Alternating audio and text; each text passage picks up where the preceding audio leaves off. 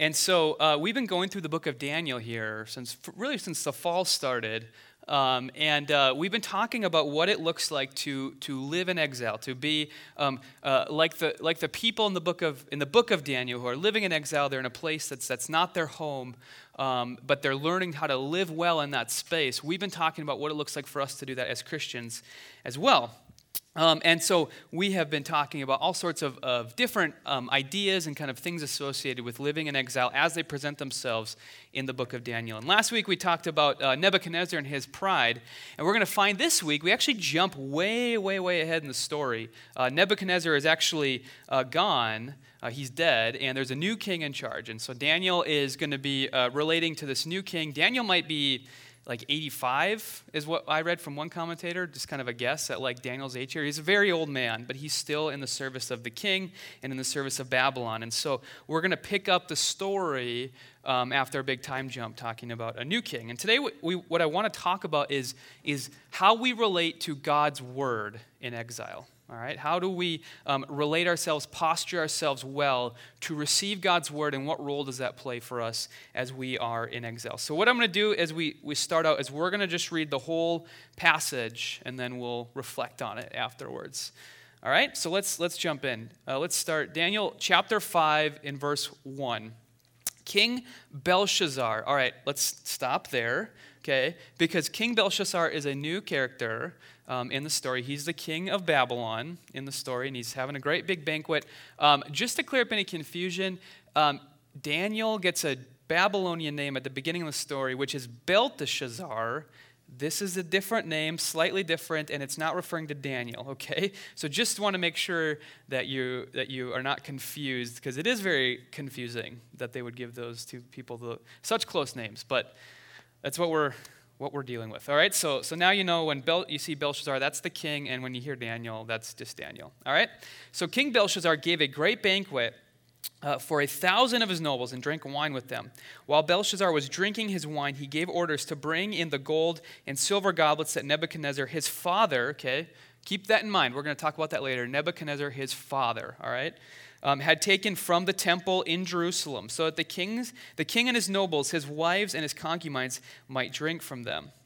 So they brought in the gold goblets that had been taken from the temple of God in Jerusalem. This is a callback to chapter 1, where they're talking about the exile and what happens. And actually, it makes us a passing reference. This is one of the first verses of the whole book that they took these holy goblets and sacred um, articles from the temple and brought them with them in exile and uh, with, with the people of Israel into their exile. And so now King Belshazzar has decided for his uh, big party that he's having, like what would be better than to use uh, the, the articles taken from the temple of these exiles, Israel, to, to drink and party with. All right, so he's pulling those out of storage, and that's what they're using to eat and drink their food.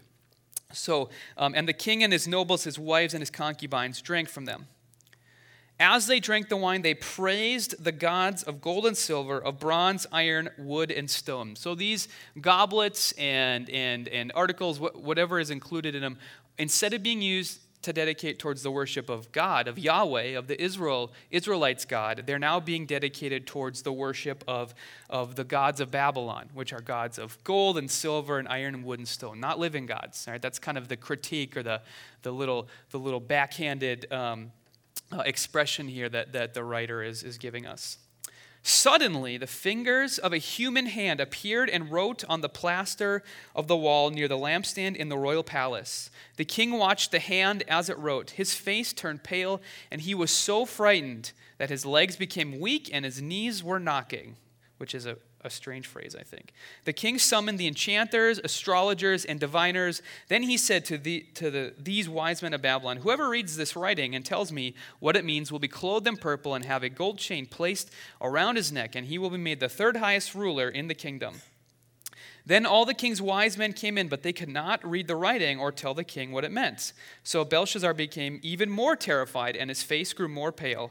His nobles were baffled. Remember, and, and Daniel has come into contact with these astrologers and diviners and, and, and soothsayers that, that, that are part of the king's court. They're kind of the king's advisors. They fill a similar type of role to uh, what cabinet members of a president's administration would have. They come in and they're supposed to be able to tell the king what the gods are saying so that the king can can make official policy based off of it. And they're baffled by what has happened. They don't, they don't have any answer for the king, and it makes him uh, even more afraid. So the queen, hearing the voices of the king and his nobles, came into the banquet hall. May the king live forever, she said. Don't be alarmed. Don't look so pale. There's a man in your kingdom who has the spirit of the holy gods in him. In the time of your father, he was found to have insight and intelligence and wisdom like that of the gods. Your father, King Nebuchadnezzar, appointed him chief of the magicians, enchanters, astrologers, and diviners. He did this because Daniel, whom the king called Belteshazzar, so there's, there's Daniel's name. That's not the king. Um, was found to have a keen mind and knowledge and understanding, and also uh, the ability to interpret dreams, explain riddles, and solve difficult problems. Call for Daniel, and he will tell you what the writing means. So we learn here in this large time jump that's taken place that uh, Daniel has apparently um, been shuffled off somewhere. He's not a part, he's not filling the role that he was before. He still is in the kingdom, he still has some role within uh, the king's court, but King Belshazzar doesn't even know who he is. All right, so Daniel is called back in after this long absence uh, to fulfill the role that he's filled at other points in the book, but for King Nebuchadnezzar. So Daniel was brought in before the king, and the king said to him, Are you Daniel, one of the exiles my father brought from Judah? It's kind of a little bit condescending, we can detect there. I have heard that the spirit of the gods is in you, and that you have insight, intelligence, and outstanding wisdom. The wise men and enchanters were brought before me to read this writing and tell me what it means, but they could not explain it. Now I have heard that you are able to give interpretations and to solve difficult problems. If you can read this writing and tell me what it means, you will be clothed in purple and have a gold chain placed around your neck, and you will be made the third highest ruler in the kingdom. Now, I'm not sure about this. We can't be sure what, uh, what Belshazzar is thinking, but you, you get a sense that him offering to Daniel, here, listen, Give me the interpretation, and I will give you so much great stuff. You will be elevated to this amazing role, and you know you will be decked out in all of the royal colors, and people will know how great you are. You get a sense in which there's a bit of a quid pro quo here, right? He's like, "Hey, why don't you give me a good interpretation for this right like you know i'm gonna i'm gonna make sure it's worth your while and there's some pressure that's put on daniel here to maybe give a good response the kind of thing that would um, that would, uh, would please the king and, and keep him in the king's good graces all right?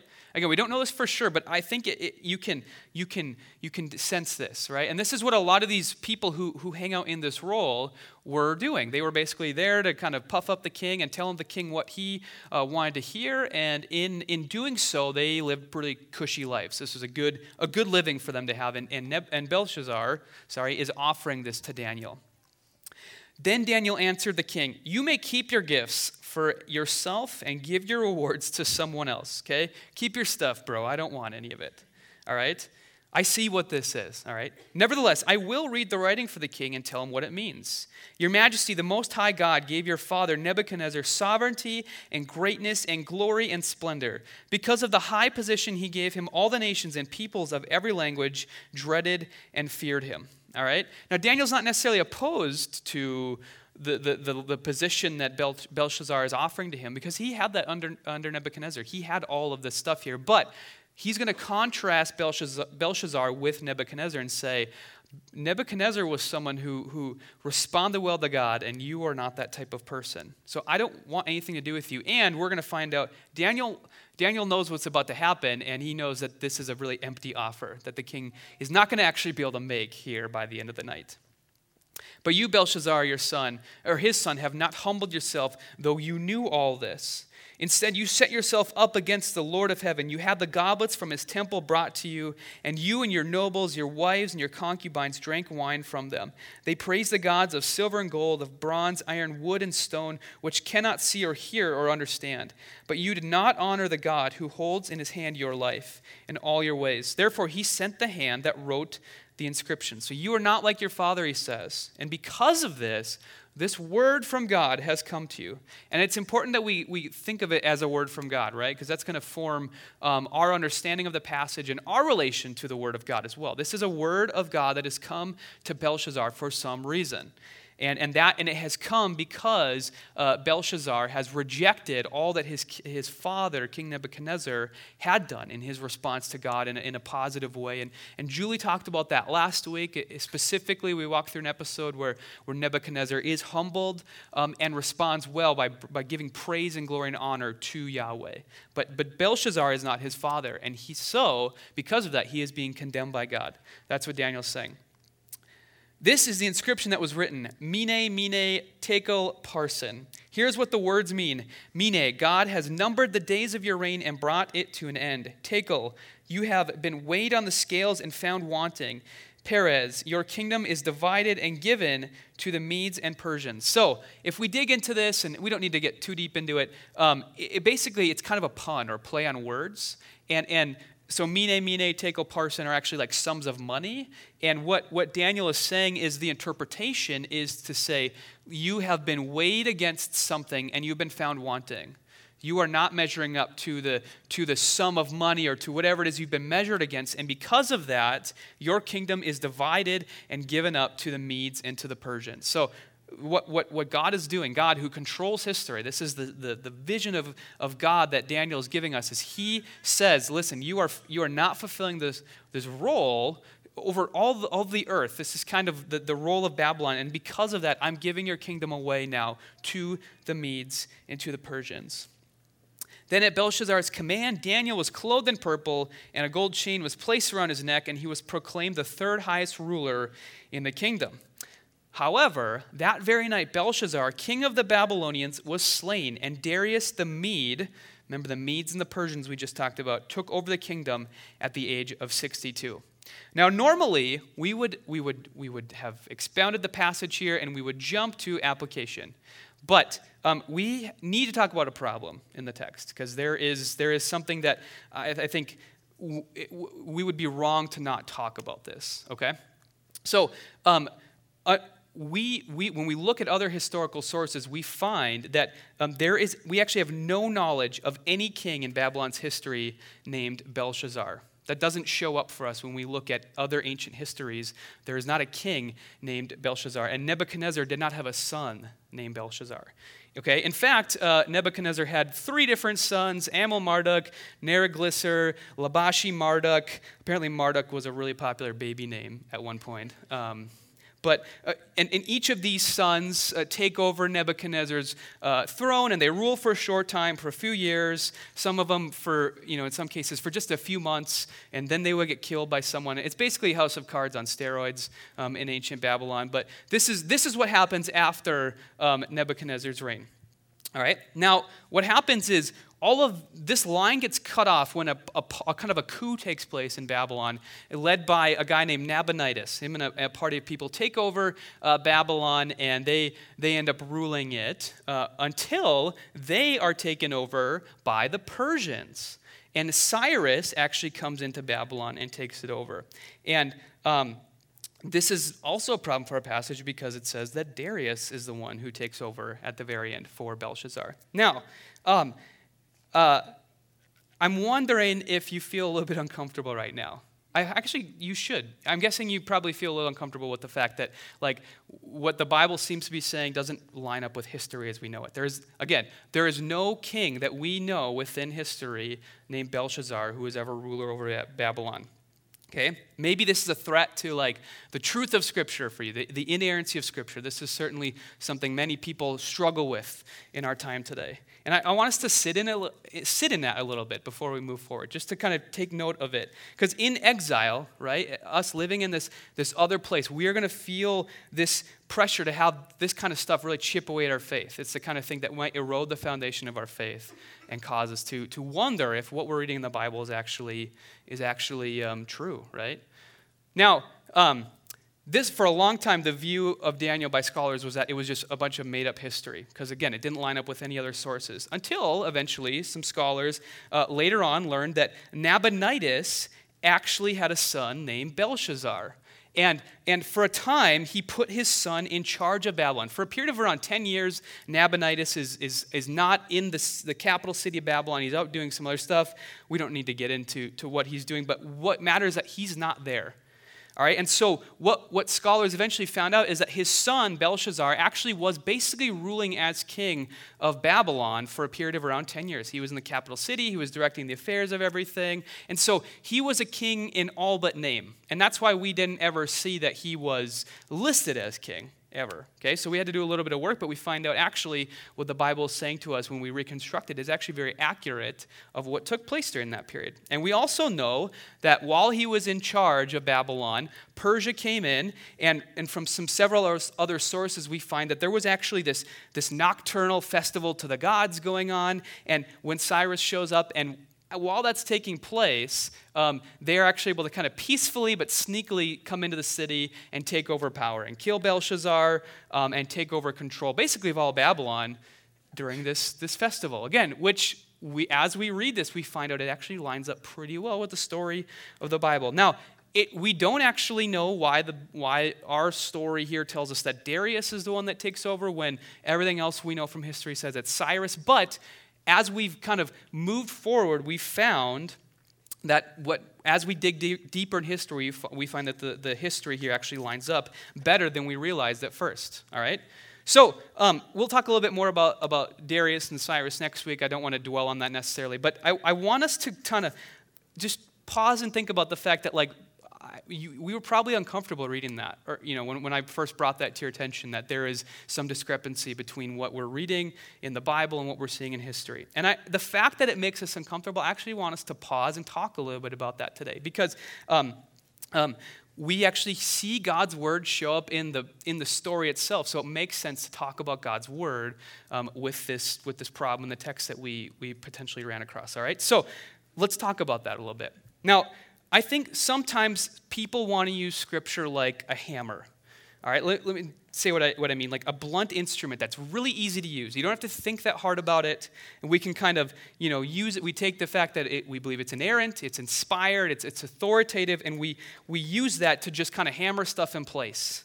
Right? Now, what do, you, what do you use a hammer for? You use it for responding to problems, right?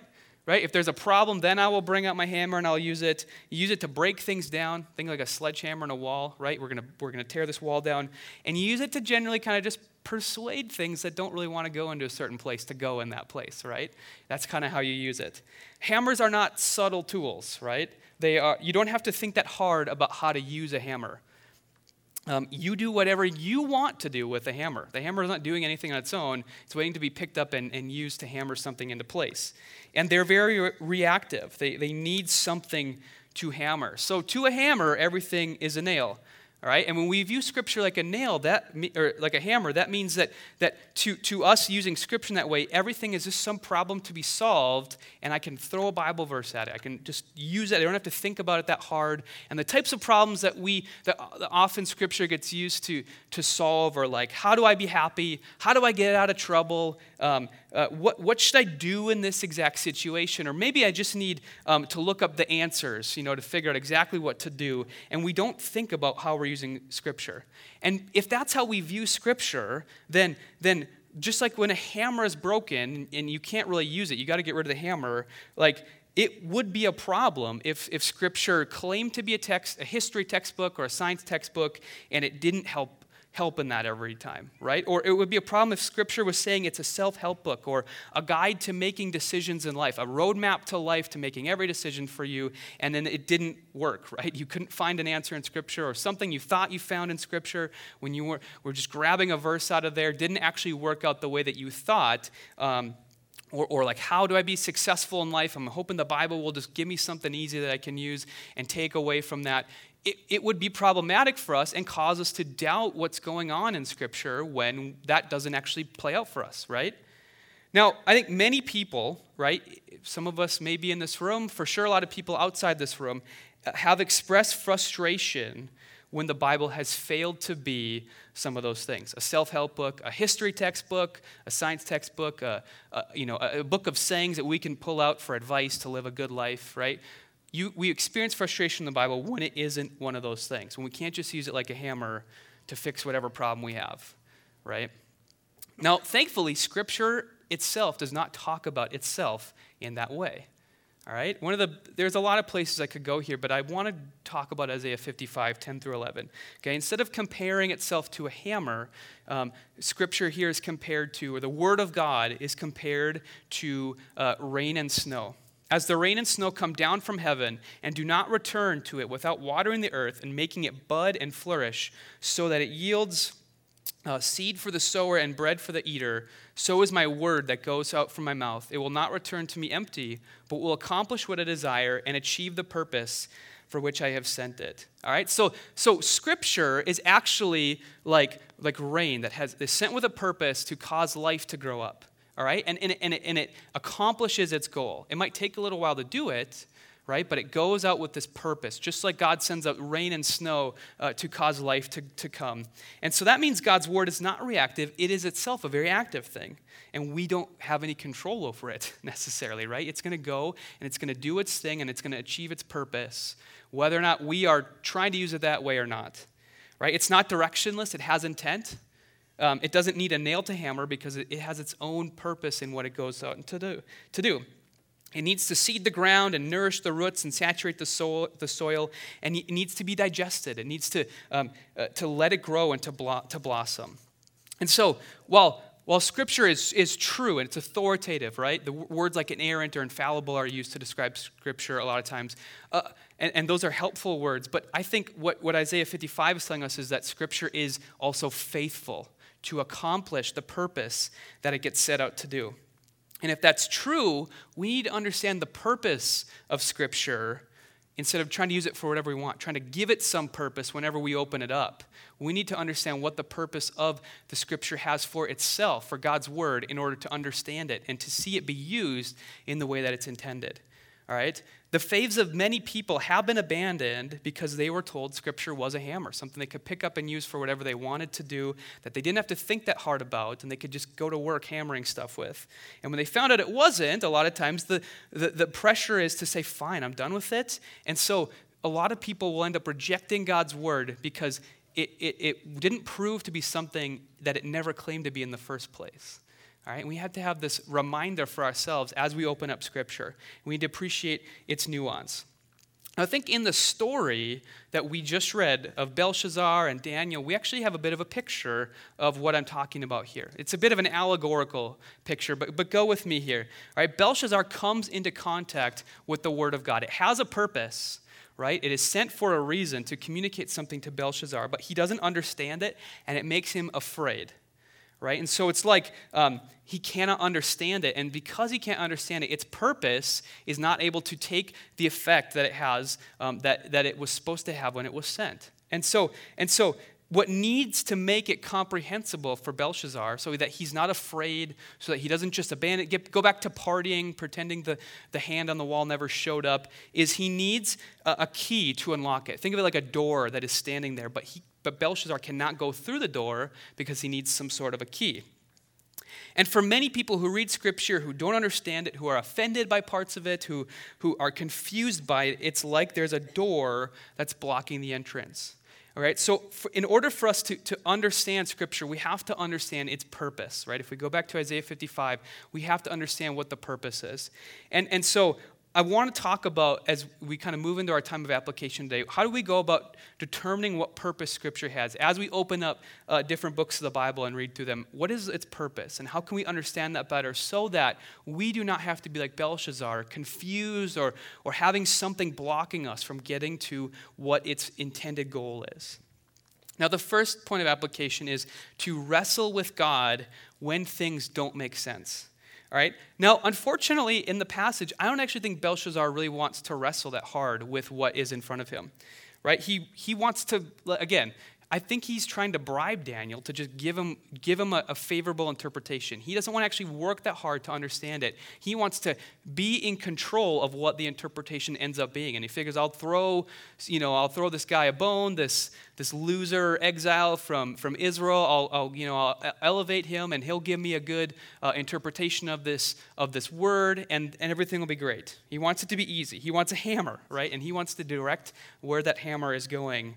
And we don't set ourselves up well, just like Nebuchadnezzar, or sorry, Belshazzar, when we cherry pick verses, when we read it, um, read into it whatever we want to say, right? When we, we, we go into it um, having some purpose already in mind for the scripture and, and, and trying to apply that, right? Or not trying to wrestle with it and to, to try to understand what it is saying on its own terms, um, we end up being like Belshazzar. Or sometimes if we go to it and we just don't want to do the work to figure out what the purpose is, and we because we're thinking it's something else, and then we end up um, thwarting its purpose. And if it doesn't make sense, a lot of times we just end up abandoning it or going somewhere else in Scripture. All right? We got to keep wrestling. All right? And sometimes we'll find answers in Scripture, just like we did in the passage today, right? For, like I said, for a long time, people didn't really know what to do with the fact that, uh, that uh, what Daniel is saying doesn't necessarily line up that well with history. But as people kept studying and trying to understand it, that came out, and, and the validity of what was going on was, was fortified. All right? Now, sometimes we will find good answers to things as we wrestle. We won't always, though, right? We, a lot of times we will go in, we'll have questions, and the questions will not get answered nice and neatly, right? We won't be able to just hammer that thing in place and get it, you know, get it all settled out, out perfectly. We will not always come to places where we feel, exa- you know, exactly perfect and everything's tidied up in a nice bow for us. But that doesn't mean that the Bible's broken then, right? The purpose of Scripture will remain in those situations because it serves a higher goal than just you know, making everything make sense to us. And so we got to keep wrestling with God. Uh, earlier, Lisa talked about uh, views and brews that we're, we're going to be doing. We did this last fall or last spring. We're bringing it back up again this fall. Views and brews is where we just have a space where we get together and we talk about hard questions. Um, you know, whatever question you may have. Sometimes it's around Scripture, sometimes it's around um, God Himself, and we just get together and we talk about it. There is not necessarily any direction or goal for the group other than to create a space to talk about these things that we don't necessarily have good answers to always, right? We can wrestle together about, um, about these questions we have with God. We're wrestling with God together to try to approach Scripture with a reverence, right, that says that we're not always going to understand it because it's bigger than us, it's deeper than us, but it has a purpose. And we believe it has a purpose, so we're going to wrestle with God until we understand that's purpose. Now, if we, we, we continue in the story, right, Belshazzar is thwarted by this door, right? He needs a key to unlock it, and Daniel shows up with an interpretation. And he is the key in the story, right? The key to help Belshazzar understand the interpretation of the passage. Daniel shows up, he has the key.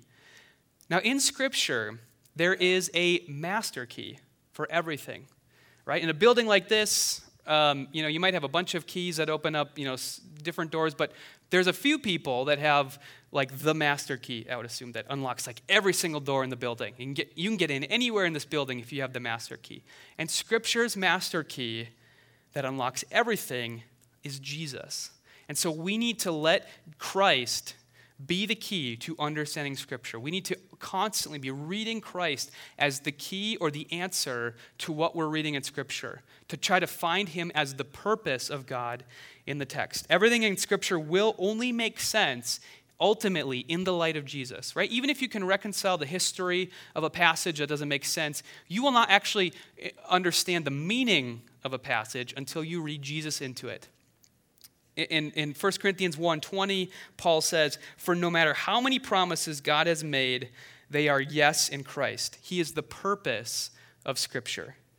Scripture is God's writing on the wall, right? Just like he's in this story. Scripture is God's writing on the wall that Jesus is the center of his purposes in the world. Okay, which means we need to learn how to see the revelation of Jesus. We need to understand him. We need to understand his incarnation, his ministry, his cross, the resurrection, the group of people he started in order to, to make what, what reading in different passages in scripture comprehensible to us right? This takes work. It takes community. It takes wrestling together. It takes practice. It takes wrestling. It takes patience it, it, takes going in sometimes and, and believing that we won't always find the perfect answer right away, but believing that there is some purpose to it, and we will find that as we gaze more and more on Jesus.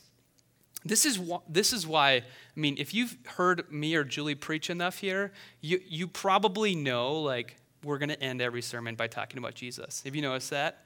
You guys are probably like, I know how this is going to end. All right, I'm going to pull my phone out at the very end there. I'm sure they're going to bring Jesus up. All right? by design, like I'm a one trick pony, right? I, I, got one thing I do, you know? Um, and and that's, that's on purpose, right? There's a design to that. We want to tie everything that we do here as a church, not just in our sermons and everything that we do, back to the centripetal force of Jesus. Everything is driving in towards that center, right? And other things, Uh, everything else is important, right? But it spins off of that that primary center to everything we do. The design, the purpose of what we do is, is centered on Jesus.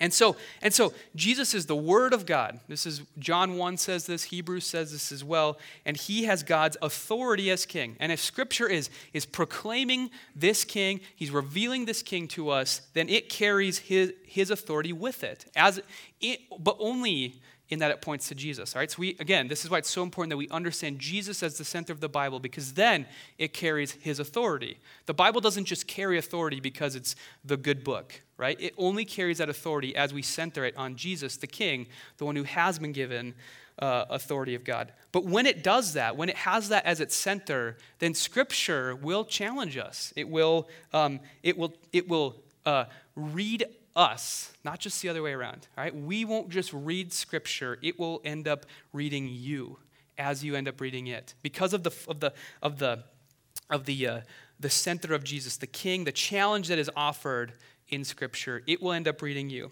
Now, if we return to Isaiah 11, right?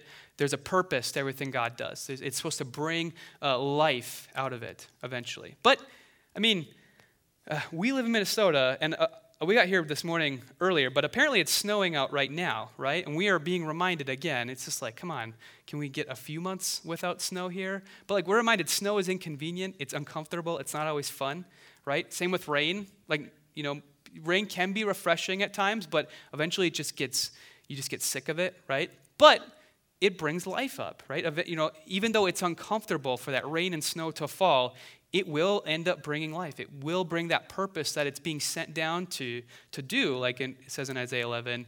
But we have to put up with some discomfort sometimes. All right? Now, Scripture will challenge us as it reads us. Um, just like Belshazzar is uncomfortable by God's word, he, he, he's afraid that it's going to be a challenge to him. That's why he wants to control it so bad right? And it's not easily understood by him. He can't just take, you know, take his hammer out and understand what's going on. He needs to, to, to, to posture himself, to change his, uh, his receiving of it so that he's receiving it well. That's an uncomfortable thing inherently. And Scripture is going to make us uncomfortable as we wrestle with it. That's just a part of reading Scripture, and that is a good thing. All right? It's not a bad thing if we are uncomfortable reading it because then we know it's doing its job. Okay? Just think about it. At the center of the Bible is a declaration that Jesus is king and you're not. Right? Is a declaration that, that his way is the true way in the world and that we are supposed to repent of our sin and follow him. That we are supposed to give up our pride and our rebellion towards God to worship him. It, you know, to we need to be forgiven. We're not perfect, right? That's offensive, right? Some people don't like that hearing that. Some people really don't like that about the message of the Bible. And what, what it ends up doing is it offers grace to all the wrong people. Like we, we like the fact that, that grace is offered to us, right? And to people like us that we think aren't so bad. But we there are lots of people that are uncomfortable with the fact the Bible is offering grace to all the wrong people, all the people you don't like, right? That you think are inferior in some way, for whatever reason that is, whatever your bias is towards people. Um, grace is offered to those people too, and that's offensive to you too, right? This is this is what is at the center of the Bible. So it's inherently an offensive thing and it can't be categorized, right? It can't it will not be your self-help book. It will not be uh, tell you, you know, how to live your life perfectly and have all find all the success, right? This is not this is not what the Bible is. And so you can't categorize it and that's going to be frustrating to you. And, and you're going to feel pressure to sideline it. You're going to feel pressure to, to cherry pick verses or dis, to dismiss it altogether. All right? And this is a good thing. This means Scripture is working and it's bringing life out of us. And so the call for us is to, to push towards that, to, to find the master key in every single text, and to try to understand how this is unlocking to us uh, the, the purpose of the text, whatever that is. And as it ends up reading us and exposing our hearts, it ends up revealing to us who we really are in the light of this king and his gospel and it proclaims Jesus to us, and it proclaims Jesus to the world. And this, like rain falling on us, this will bring us life. Okay, so, so that's my, my call and my challenge to all of you today is, is, is read Scripture for all it's worth and, and see life come from that. Um, we're going to we're gonna close now with a time of, of worship a time of communion, and we invite everybody to come and take communion here. We just ask that you are a follower of Jesus. Please partake in, in communion with us, if you're, even if you're just visiting us today. Um, we're going to have uh, prayer in the back. So, if during that time of worship you would like to have prayer for anything at all, right? Even the smallest thing, like please let us pray for you. There will be someone in the back waiting to pray with you. Um, and then also, one other response uh, alongside worship and communion and prayer is giving. And so we would just ask if, if you feel so led by the Spirit of God to, to give to, to the community here at Res City, we actually have a box in the back. You can throw cash or check back there. We, even the smallest little bit, we are very thankful uh, to God for you for. So um, if you would all uh, uh bow with me in prayer, we will enter into a time of response uh, in the form of, of worship through song. Father, we thank you that you have written on the wall for us so that we can understand your purpose in the world and that you have revealed to us that your purpose in the world is Jesus himself. God, thank you that that is not a hard thing, even though, even though sometimes uh, getting that door open can be tough, Lord. I pray that you would help us to, to have the strength and the endurance to wrestle in your word to, to find uh, what is the purpose behind it. How does it tie us into Christ and his gospel? Because that is such a good and, and, and life giving and wonderful thing, Lord. And we are refreshed by uh, that purpose every time we go back to your, your word, Lord. We are, we are renewed. We, we, are, we are made new, God. So please do not discourage, let us be discouraged from going to your word, Lord, but, but help us to, to be reminded that going to that will bring us life because it points us in the direction of your son, Jesus. We pray all of this in his name. Amen.